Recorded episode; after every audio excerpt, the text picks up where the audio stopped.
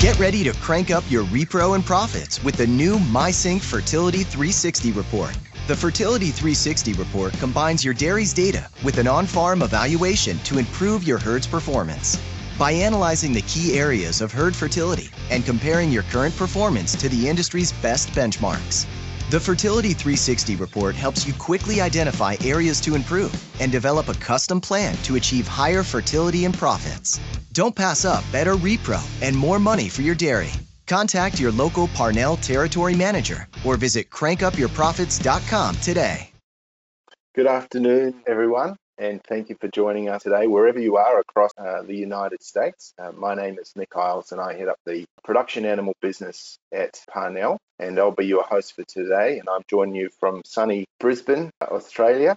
So, in April this year, Parnell launched the new module within MySync application called the Fertility 360 Report to help dairy herds reach optimal fertility and profitability. Fertility 360 report combines the dairy's data with a 360 degree on farm evaluation by the farm's veterinarian. It compares the dairy's current performance to other farms in the MySync community, about a million cows now, uh, and also is supported by scientifically backed guidelines assembled by independent researchers professors, veterinarians, and nutritionists, and some of uh, whom of those join us on the panel today. The F360 is designed to identify the areas most affecting fertility and provides you, the veterinarian, with a template to develop an actionable management plan to capitalize on, on those opportunities. The ind- industry experts and veterinarians across uh, the country have already been using the tool uh, in their dairies, and we've brought a few of them together today, so you can hear their thoughts on the F360 as we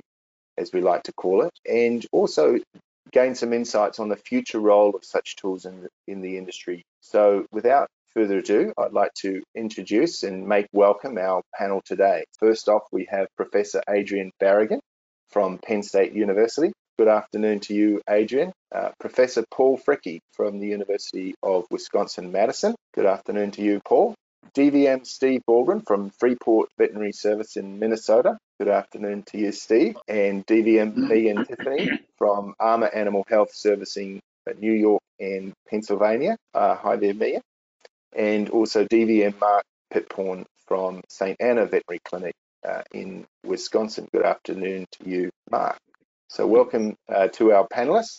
The Fertility 360 report was developed with really two core principles um, to help the industry identify the best path to improve reproduction on the farm and also for the tool to be exclusive for veterinarians uh, to assist implement a sort of a standard consulting assembly with their uh, clients. So I'm going to ask Adrian first because you've been involved in the, the project for the longest period of time almost uh, coming up to two years now, maybe a little bit over. But Adrian, uh, to you, uh, why did you see the industry needing a tool like this? Yeah, I mean, the, since the beginning of this, uh, that we started working uh, with Unique and with Parnell, uh, developing this tool when first I was approached first for you guys about this idea about developing an applicable applied tool, user friendly sort of tool to improve the process of collecting all this data and processing it and uh, making accurate and meaningful recommendation to the producers. I was really interested in that because I actually I, I was working or I always did that sort of job as a consultant veterinarian, but I didn't have the technology or the capability to do this process in a really efficient way by getting the information uh, summarized and, and uh, kind of cleaned up and, and then move on to the recommendations. Um, I always had to go through uh, the farm, the records, the interview with the uh, producer, get all the information in my notebook, then clean up the information, put together a report, put together recommendations, which took a few, a couple days to get all the process done. When you guys approach us to this idea of, of uh, making this a more integrative uh, process and make it user, user friendly, getting all the information handy through this kind of connection, this tool that Parnell now developed that back then was kind of a dream and, and it turned out into a really neat tool where all this information is pulled automatically from the farm of the records by adding a few of those parameters by briefly talking with the producer or or some of the person on the farm And then in a matter of a couple hours, you collect all the information that before used to take me a day, a day or two to, to collect the information and summarize. Uh, at least from the veterinarian point of view, the consulting point of view, not, not only veterinarians, nutritionists, or, or consultants that work with the dairy industry, I think it's a really uh, neat tool, kind of speeding this process and making more meaningful recommendation. And the other thing that, and, and I'm sure that the veterinarians that have used it will will chime in and friends with the tool and what are the things that they like the most or, or what are the things that the tool still have to evolve because that is the concept that I like about the company. That is a process that is constantly evolving.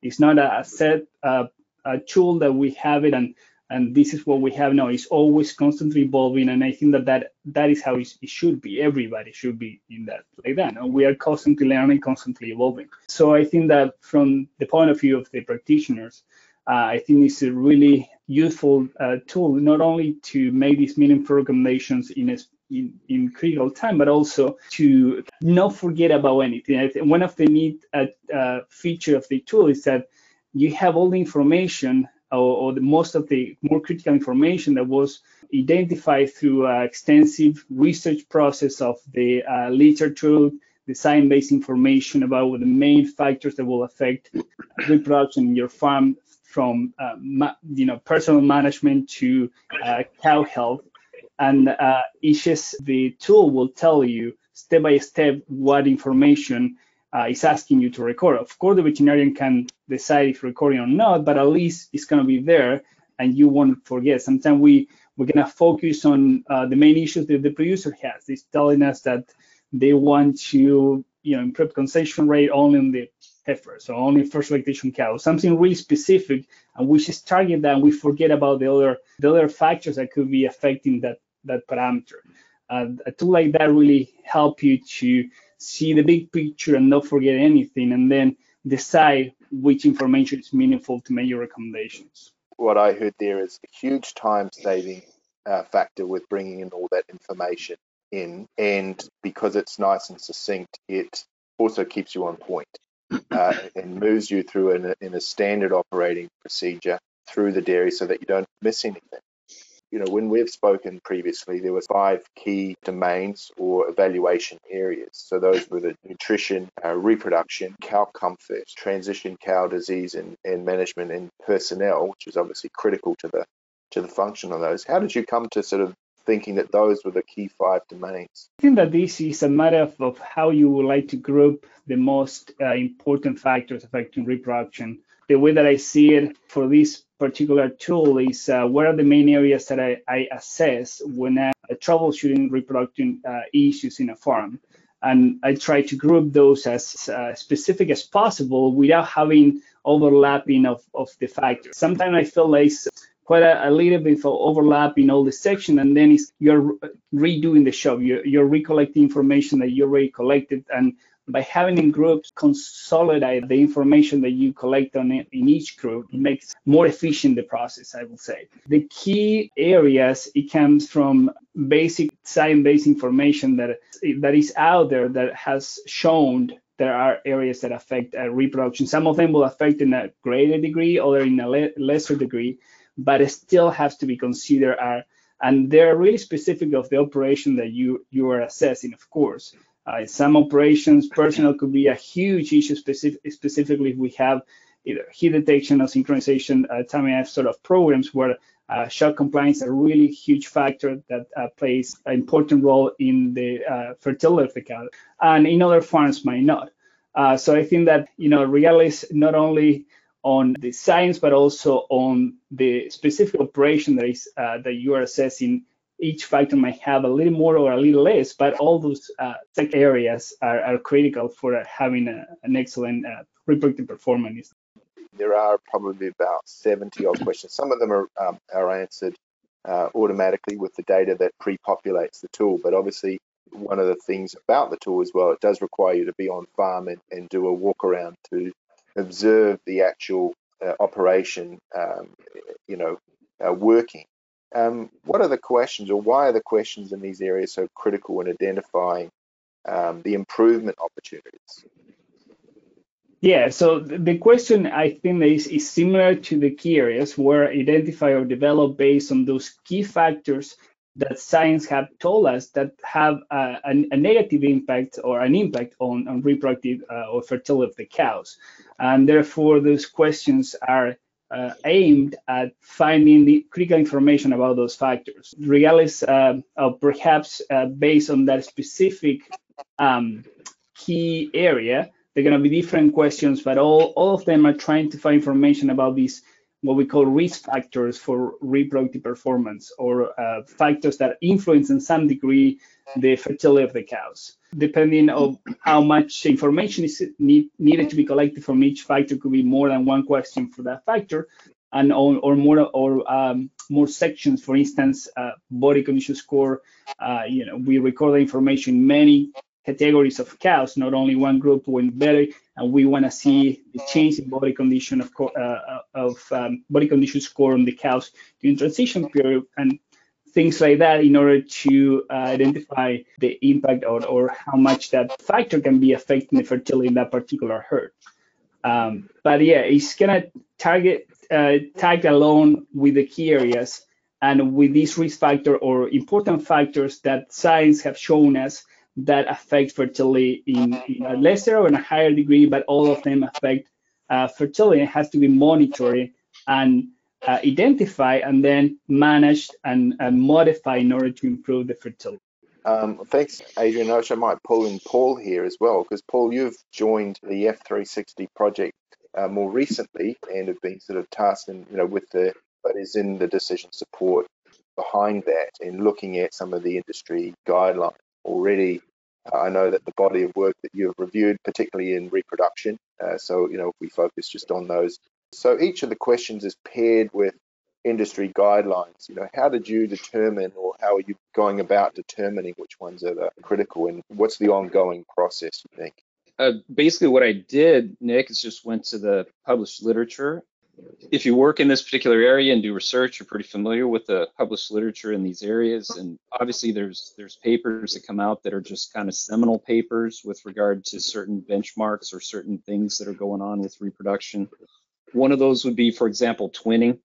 Uh, anytime you can use a meta-analysis, for example, to get an idea of what's what's going on with a parameter, those are excellent because they're going to be looking at multiple studies, you know, with lots of numbers. Uh, there are other studies that have, have been done that are just extremely well done, whether that's with, um, you know, uterine diseases, so on and so forth. There's certain laboratories around the country that just kind of specialize in certain things. And so you just are aware of those papers, and we try to pull those papers together so that at least we have something to look at from what the published literature, literature is telling us. So that veterinarians can certainly feel confident that any of the questions that then may come up and, and offer a pro, either a protocol or a reference that there is some thought uh, leadership in to, to support those.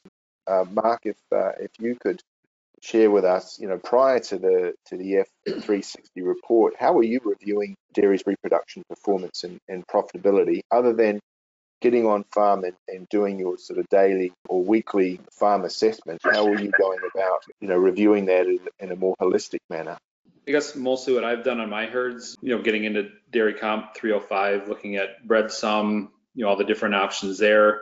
You know, obviously the big stuff, you know, preg rate, conception rates, things like that. You know, going through the the options on guide as well, and then doing some, you know, more custom stuff. You know, as far as looking at specific lactations, you know, conception rates for different breedings, and just different things there to kind of, you know, pinpoint more problem areas versus just the whole herd. What's the preg rate? You know, looking at first lactation animals, second, you know, first breeding, multiple breedings, and also kind of monitoring, you know, other other important factors that'll affect repro. You know, looking at fresh cow diseases, subclinical ketosis, transition cow, you know, stuff like that. As far as you know, computer stuff, I'll you know look at stocking density of transition pens, you know, things like that, just to kind of see what what factors I could identify that might be might be bottlenecks on herd.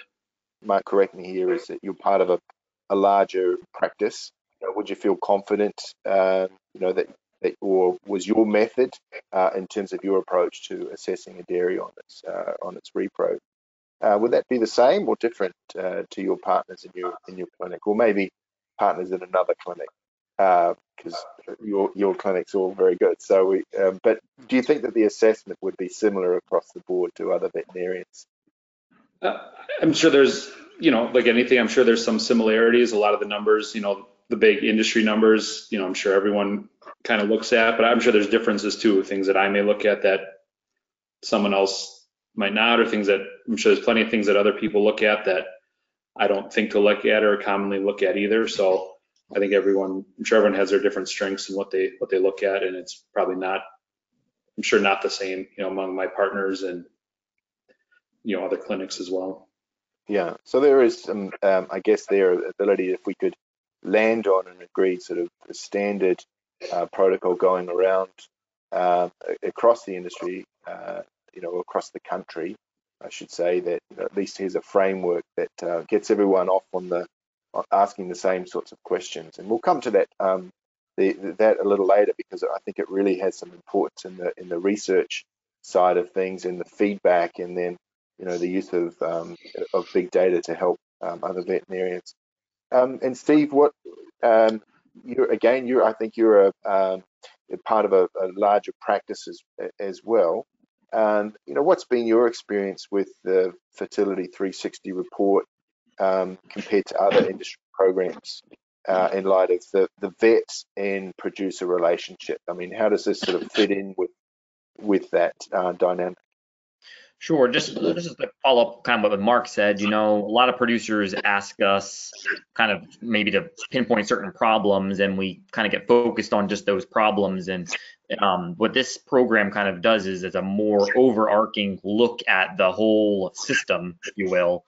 So it's kind of nice. We start with repro and you, some of these herds have really good repro numbers. And instead of stopping the help there or the investigation there, you're able to dive a little deeper and find that they think their repro is good, or even by industry standards, it's good enough that they can actually become better than what they currently are. A lot of it is going back to looking at, let's say, heat abatement or stall use. A lot of these things tie back directly to reproduction. It's just by the numbers they might look good, but ultimately this program enables you to look at that whole whole herd instead of just focusing on one specific topic.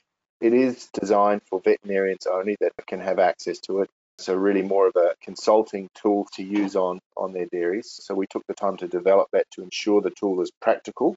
Um, but a bit of a deeper dive into that, uh, Megan, um, from your perspective, now I guess you're more of a sole trader, out sort of more work on your own. Um, the Fertility 360 report is accessible through your mobile device and is formatted in a methodical way. Can you step us through your experience in completing the report? Uh, so yeah, I used my iPad, um, and it was it was incredibly user friendly right from logging in to having the herd profile immediately accessible, um, and then the the layout seemed to be in a very logical stepwise process where you didn't feel like you were running around jumping from one thing to another it was like you you were able to complete one section you know, before going to the next to the next. It was it was obviously very methodically laid out um, and just obviously thought through, which you know, if a farm is is a big area to just be running around, going finding the herdsman, you know, talking about nutrition, jumping around here and there. So I really appreciate how well thought out it was. And then just having the pre-populated fields you know directly from from the records was super helpful.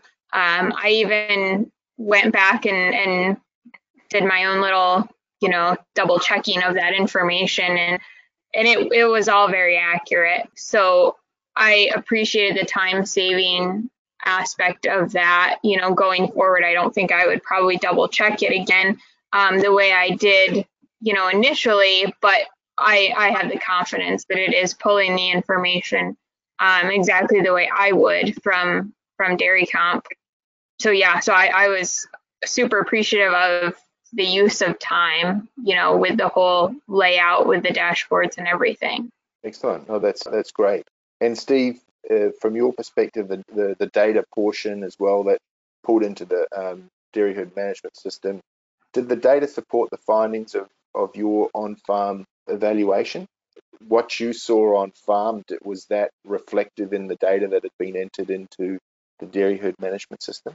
Um, yes, from really for the herds that I worked with, it, like I always say, it's only uh, your records are only as good as the stuff that they input. You know, there were some moments where you'd ask them about certain, like say, disease processes, and they weren't recording them. So when you're not recording it, it's really tough to know if you actually have a problem with it or not. What I think that this has done though is it's opened up that uh, ability to have these producers then say, well, maybe is this a problem? Should I start recording it and having an actual better system in recording that kind of information? Um, from a repro standpoint, I believe it was very spot on. What worried me a little bit more was just you guys, people I worked with, there was very varying vast differences on how uh, disease processes were recorded, basically. So, Paul, I might just sort of throw to, throw to you here because I know that you and I have spoken a lot about this, and let's talk about the transition cow diseases because that's recording of those, you know, in systems. You know, often, for example, a, a DA, you know, may be recorded because it's a surgical one, but what about things like ketosis and some of those other, you know, subclinical things that people aren't routinely testing for? What are your thoughts on on that and the tool highlighting those areas? We did a study a number of years ago where we were trying to relate different factors on dairies with first service conception rate. And we started to go through a lot of information on dairies from transition cow diseases, so on and so forth. And, you know, one of the first things a grad student came back to us and said is, you know, the, the records are all over the place with what people are calling things. Sometimes it's pretty clear what people are talking about based on their kind of cryptic way of recording the disease or whatever, but sometimes it's not. And then the other problem is you never know kind of to the extent by which someone is actually recording that data. And so it's been a long-term problem, I think, when we start to try to relate these different disease states to reproductive performance, especially with regard to large numbers. I mean, some of the best studies done, you actually have people going in and doing the keto testing. Um, so, you know, can you trust what what is being put into the program. And so you know i think the thing we talked about was standardization would be would be a nice idea to be able to try to get a handle on some of this.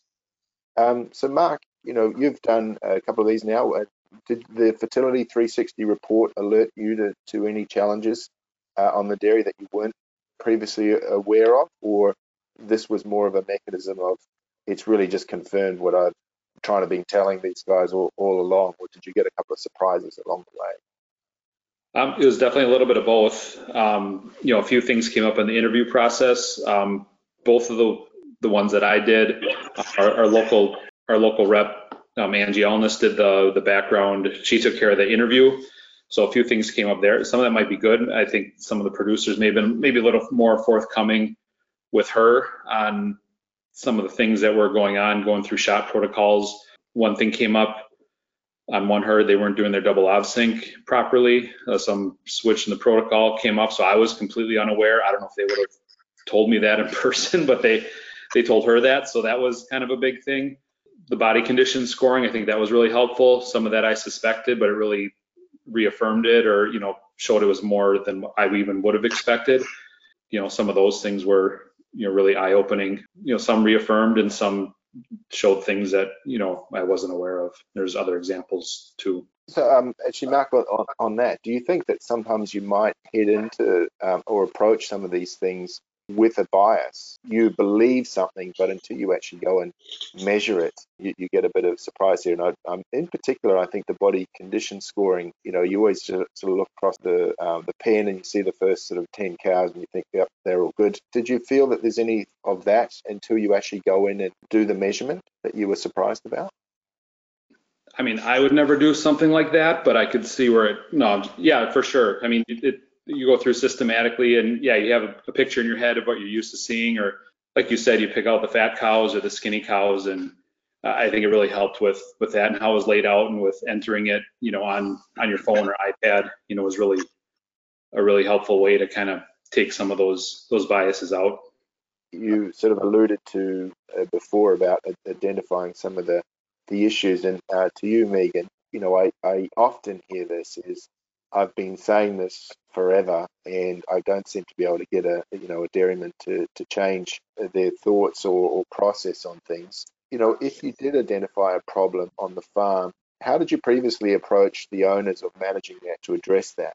So I would I would have just gone to the the owners or the managing partners or whoever, you know, and just let them know of my observation and and my opinion or my bias, I guess, and and approach it from from that standpoint of just that. You know, this is what I'm seeing, this is what I think, this is this is why. You know, like we've all alluded to, we all have our biases. I think we all have those things that we look for and probably the other things that we overlook and and everybody has has a different set of eyes when it comes to walking on a dairy and, and what they see and what they feel is important where this really takes a lot of that bias out and allows you to really have an, an even playing field on on looking at everything and having everyone has the same tool essentially you know to really address things from a very even playing field i guess is just what I keep coming back to because it is, it's just, it standardizes everything.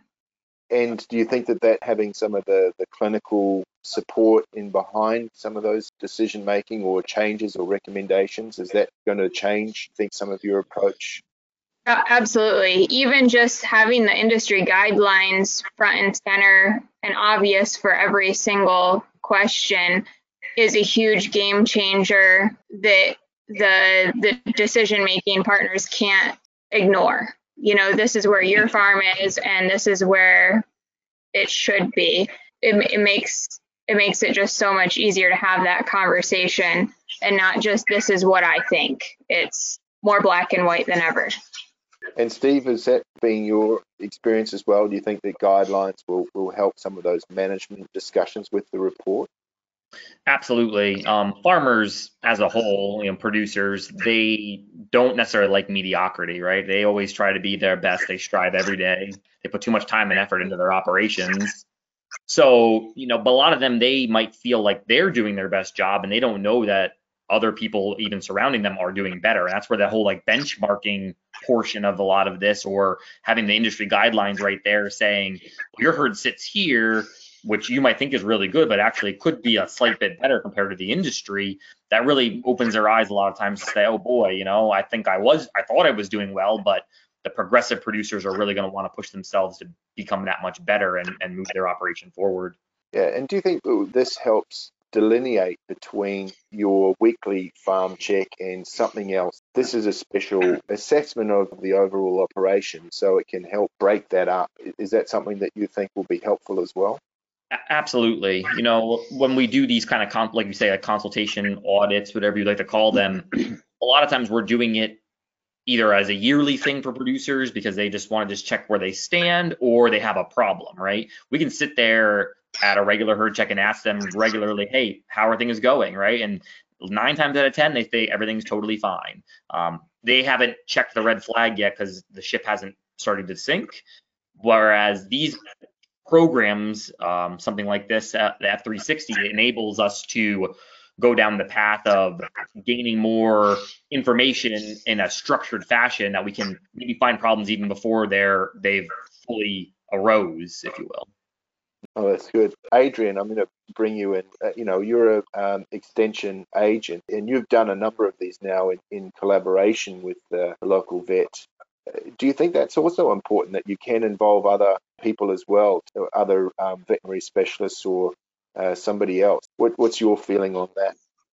Yeah, I mean, I think that uh, there is a huge lack of knowledge about the, the resources that extension in the nation can contribute to the veterinarians. And uh, even when I first moved uh, to the States uh, I, and I started discovering all the different resources that extension have across the nation, uh, I was really shocked. All of that now being part of the system, I understand even more uh, the the concept and, and the meaning of the service. And I always, every time that I have, I'm invited to to do a presentation or any program, I always encourage my colleagues veterinarians to reach out to extension because the information is, is science based, it's, is no bias. And, and they're not trying they're not making any profit out of these things. So they, they are really unbiased people that you can link to uh, find information even if they don't have it or or just get a different uh, fresh set of eyes to you know the management of the operation uh, or or any issue that you are, are trying to troubleshoot.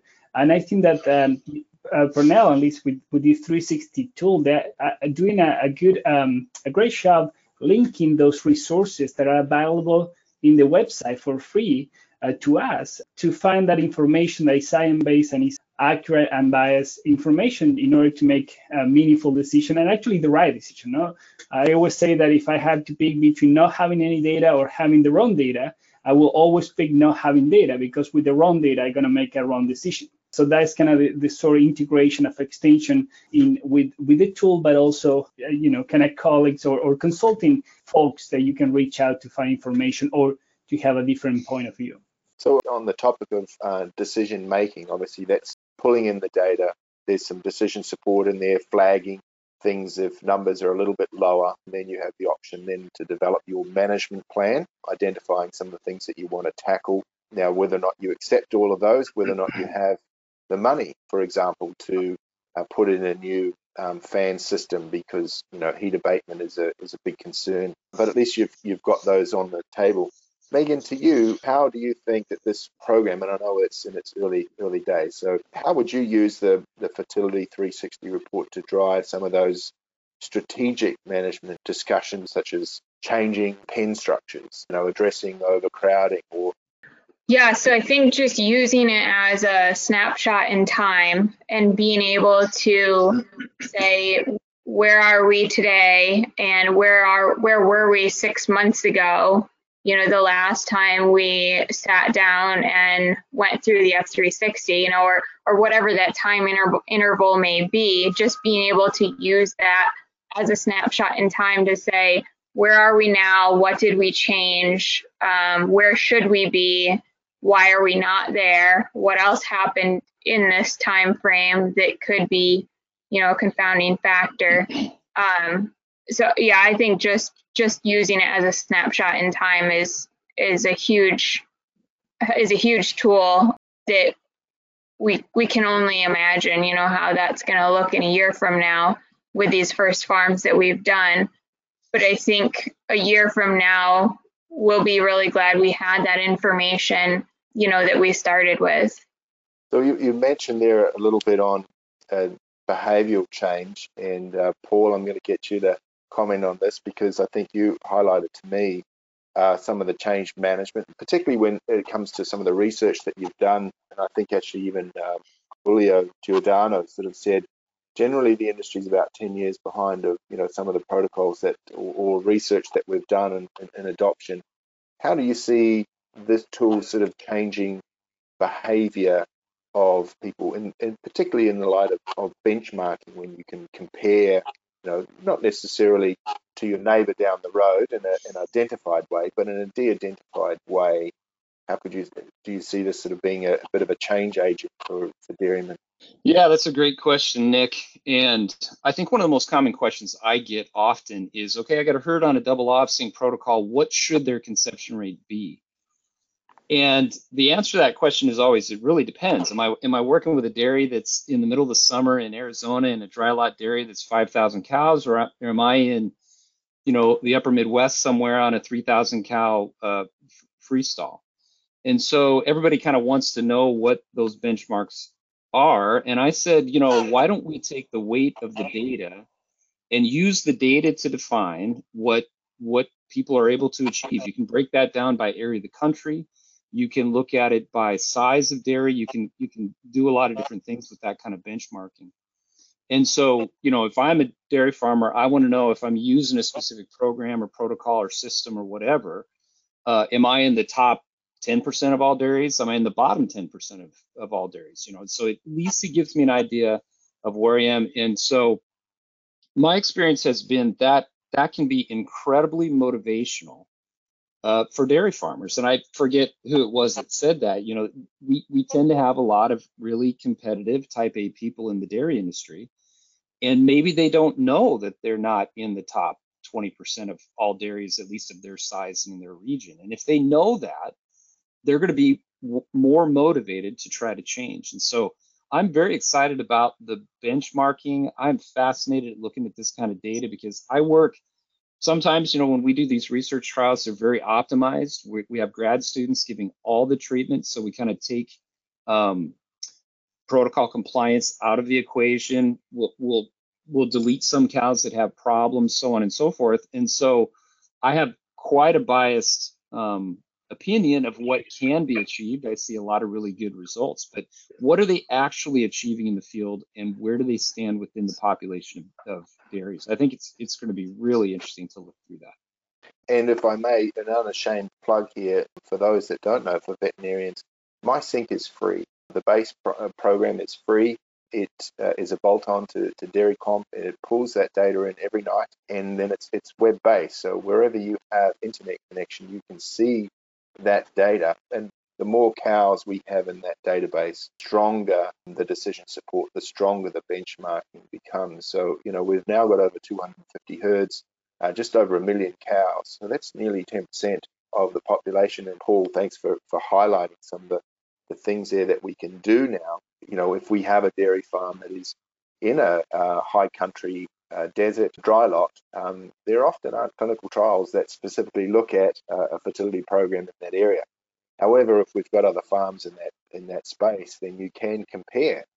The last point I would make about MySync, the data is encrypted, so you can't get access to it, uh, and it's all de-identified as well. So you can't find, you know, John's farm down the road. It will just be mashed up in the in the data. And Mark, mentioned before that you're part of a, a larger practice. Do you think this tool could or may allow you to, to standardize the way that you view dairy operation across your client base?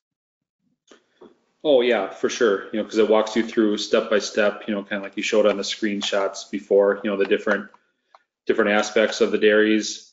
You know, and ask specific questions and kind of kind of leads you through. You know, those different areas. So yeah, it definitely standardizes it versus you know, doing one thing on one farm and focusing on, you know, more narrow area, going to another farm and focusing on that. It kind of brings it all together for every farm that you would do. And also, you know, between, you know, your other partners, associates and whatever, if they do some of their herds, same thing. And they're all evaluated the same. And if you, you know, compare the data that you gather, the, re- the results, you know, you can look at different farms too amongst each other and know you kind of did them all, did them all the same way on a more commercial uh, aspect, uh, maybe I'll start with you, Steve. Could you see this being a, a tool that you could charge for your services?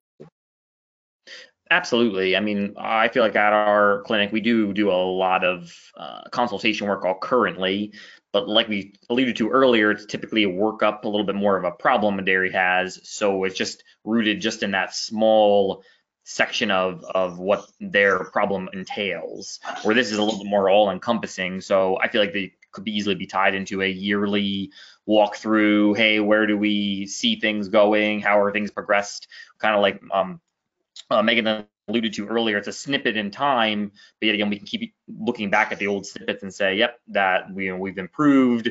You know, these are the the list of things we were gonna. That's my big thing is anytime we do consultation, it's always having goals moving forward, right? So say, yep, here's where we sit today. Tomorrow we need to be here.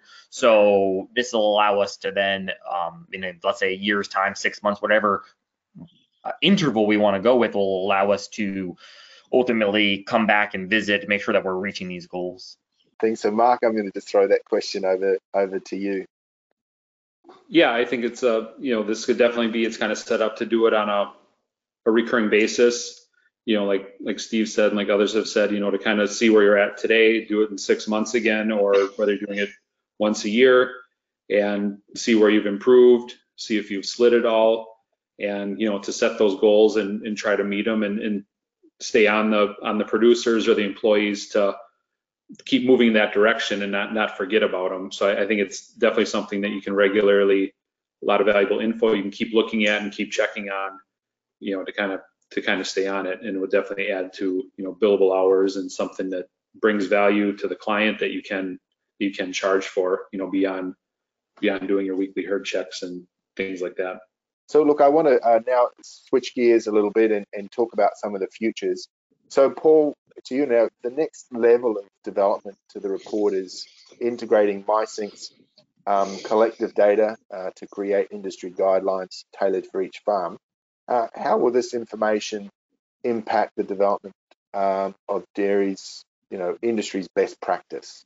Yeah, so I mean, I think we've talked about this, Nick, as far as when when I kind of first got start, got started, at least talking about synchronization programs. I did a talk. It was called Ovsynch, Cosynch, Pre-Sync, Resynch, the kitchen sink. You know, there was there was just so many different options. And now I think what's happened in the industry is that things have kind of collapsed down. There's a few programs for first service. Uh, there's a few programs kind of for dealing with the cows that are non-pregnant and going through. And really, I think an exciting idea is to say, let's categorize the database of herds that we have, looking at the different kinds of reproductive management strategies that are available and benchmark that. So I've always said, you know, I work with the Dairy Cattle Reproduction Council very closely. I've been on the board. And what I see is like the best dairies um, that, that win these awards kind of blend together timed AI with heat detection in certain ways, and it seems to work ex- extremely well.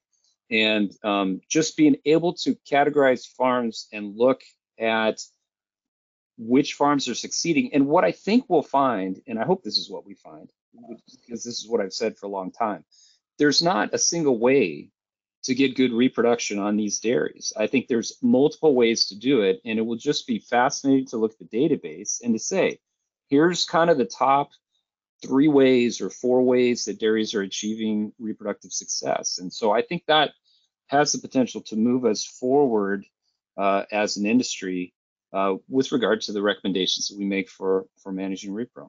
Can't agree more. And um, obviously, the making sure that we've got good entry of that data, whether it be through a, a, the correct coding of diseases, the diagnosis of those uh, diseases in terms of event codes, and then also on the education, which obviously you know every person on this on this panel is going to play a role in uh, educating uh, our, our, dairymen and uh, across the industry to make sure that that all um, happens.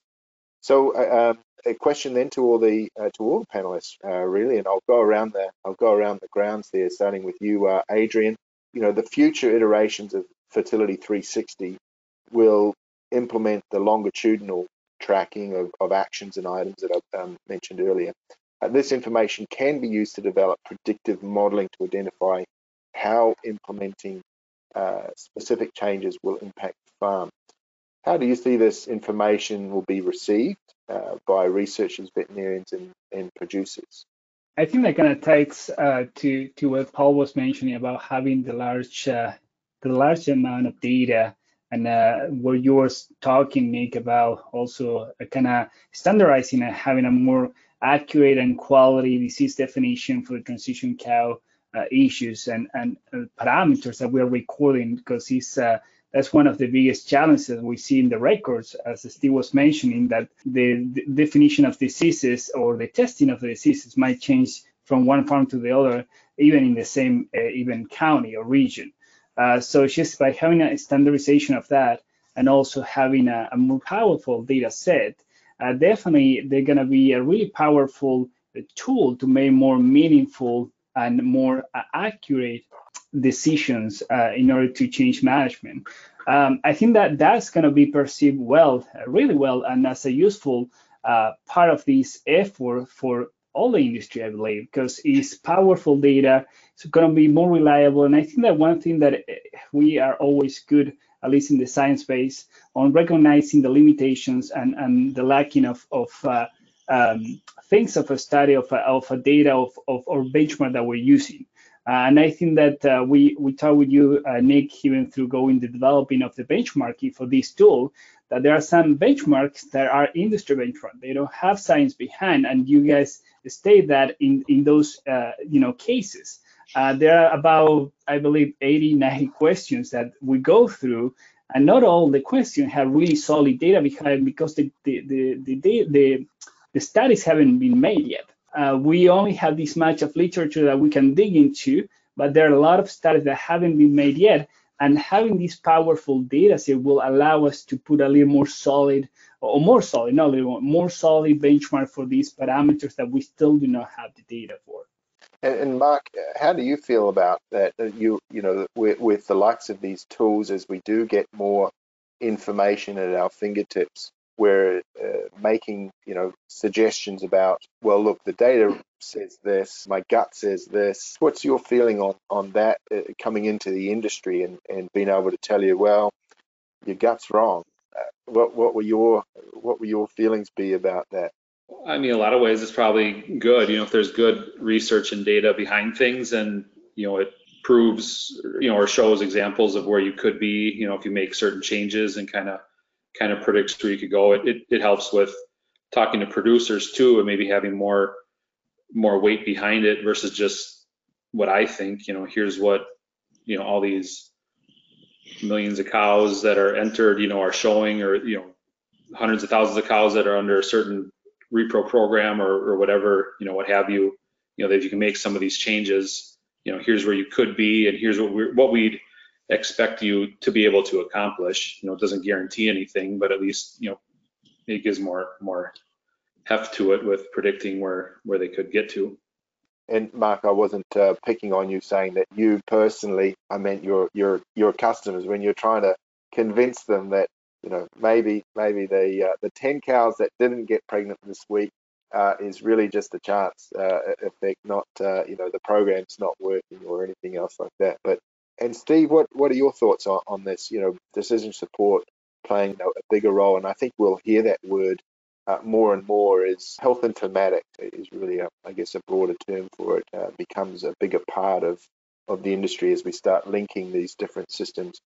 Um, what's your feeling on, on that?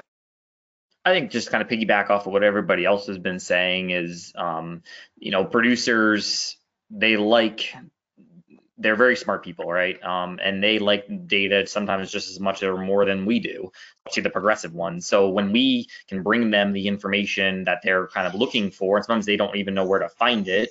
Um, and we can structure our decisions off of some of the studies that are out there. I think it's uh, better for everyone, right? I mean, it's, it's a good learning or good refresher for us on top of um, making the best judgments for their operations because there's proven science behind those uh, previous suggestions. So I think you know using these tools moving forward, it allows us to make um, you know predictions per se of how that herd's going to benefit from these changes versus just kind of going off the cuff and saying, well, you know, this herd did this randomly one time and it worked well. There's a lot of proof to that what's going on. I'll throw that over to um, to Paul, um, in particular on the data collection uh, and information that may influence um, future research. In particular, I'm curious to, to see how you feel about the collection of large data sets uh, in your area of expertise, which is fertility programs.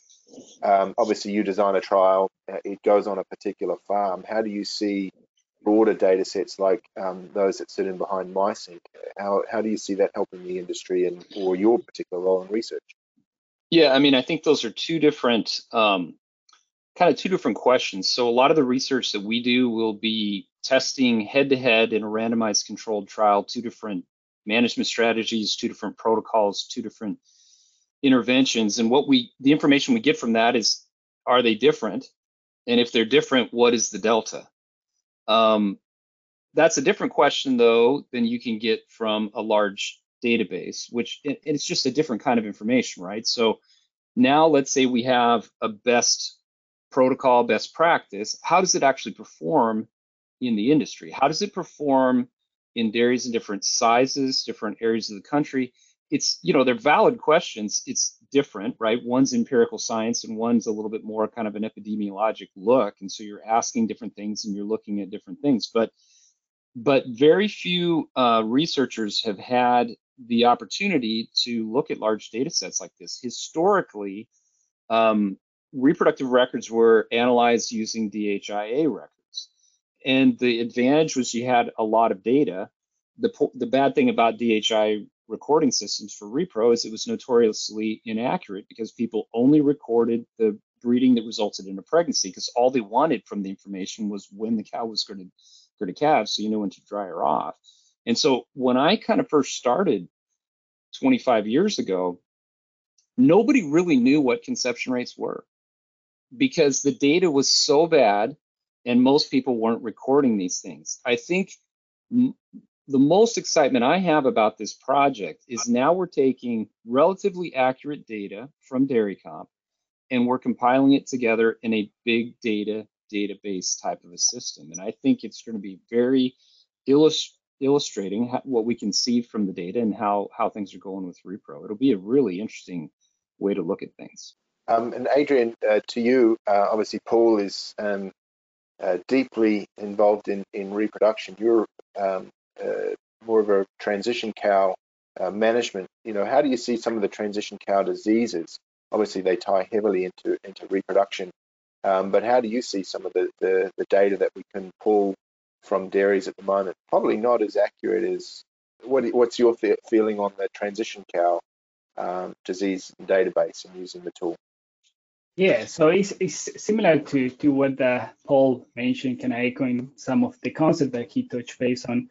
Um, when it comes to transition cow management, uh, perhaps I agree with you, um, Nick, that the data is a little more inaccurate just due to the multiple different the, the uh, you know things that we mentioned, the disease diagnostic methods, the, um, the definition of the disease, the different coding they use, and just being able to identify those. And and many of those diseases that are not even recorded by the producers, such as subclinical ketosis or subclinical hypocalcemia, which is still having are important for fertility and have an impact on, on those um, on those parameters.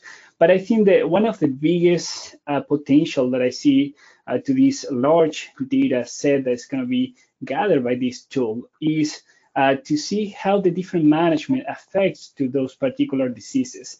Um, now, nowadays in veterinary medicine, we we are more focused on population medicines as a preventive between veterinary medicine, as, as we know, instead of just looking at specific sick cow and treat that cow. We just look at the population and what are the risk factors that led to that sick cow. Uh, so by having all these management factors, which are important risk factors uh, for developing the disease, and therefore for the impaired fertility that later on we'll see on that cow, we'll be able to identify best management practices to um, have a better, uh, healthy or more uh, better health animals or uh, more comfortable animals and therefore more fertile and uh, having a better reproductive performance in, in the dairy industry.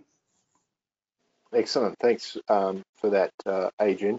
Um, all right, before we, I think we're, we're drawing to a conclusion here before we jump to um, questions from the audience. So one last question to, to all the panel, if they were to say, and uh, Steve, I'll start with you. But what impact do you see the the F360 report making on the industry, clinically or practically? You know, to your own uh, to your own practice. What what do you see as the, the single biggest thing for you? I think it's going to be a more, uh, like you said, streamlined working process through some of the things that um, we typically talk about almost every herd check, but it's going to help them visualize some of the changes. And I think, um, you know, implementing it into our con- consultation service and able to make some large scale improvements. I think there's some small scale, like low hanging fruit that can be fixed right up front. But then also having those bigger projects, let's say like a heat abatement project or overcrowding or heifer management, how are we going to improve those larger scale things? It all ties back yet again to reproduction. And we use that as the baseline, but to say we can get better reproduction through tightening up these other avenues of your problem. So I think, you know, we're definitely going to use it more for um, just overall, even bare minimum yearly consultation just to make sure that the herd's moving forward. Excellent.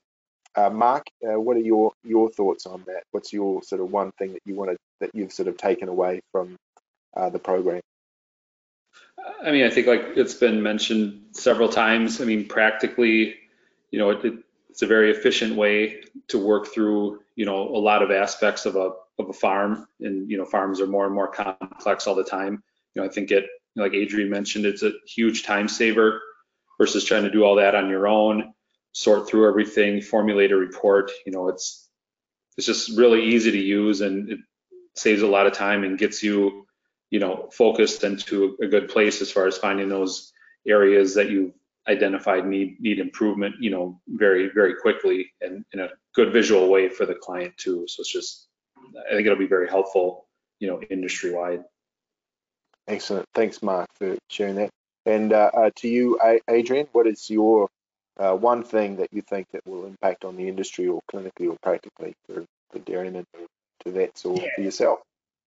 Um, I think that from, from perhaps the research science uh, university uh, view of that uh, that I'm kind of uh, working on, uh, I think that perhaps the, the biggest impact of the tool is going to be the, the data collected and, and the, the uh, analysis of the data and the, identification of these best management practices or best protocols to use in reproduction um, realities of, of um, you know many factors that in in uh, randomized trials we might have uh, the opportunity to compare one to another, but with this large data set across nation with so many different uh, sort of uh, management practices from facilities to uh, reproductive uh, it's going to be incredibly useful to identify those best management practices and develop these new benchmarks that as Paul mentioned, there might be three or four or five that could work for one farm, but we don't know yet.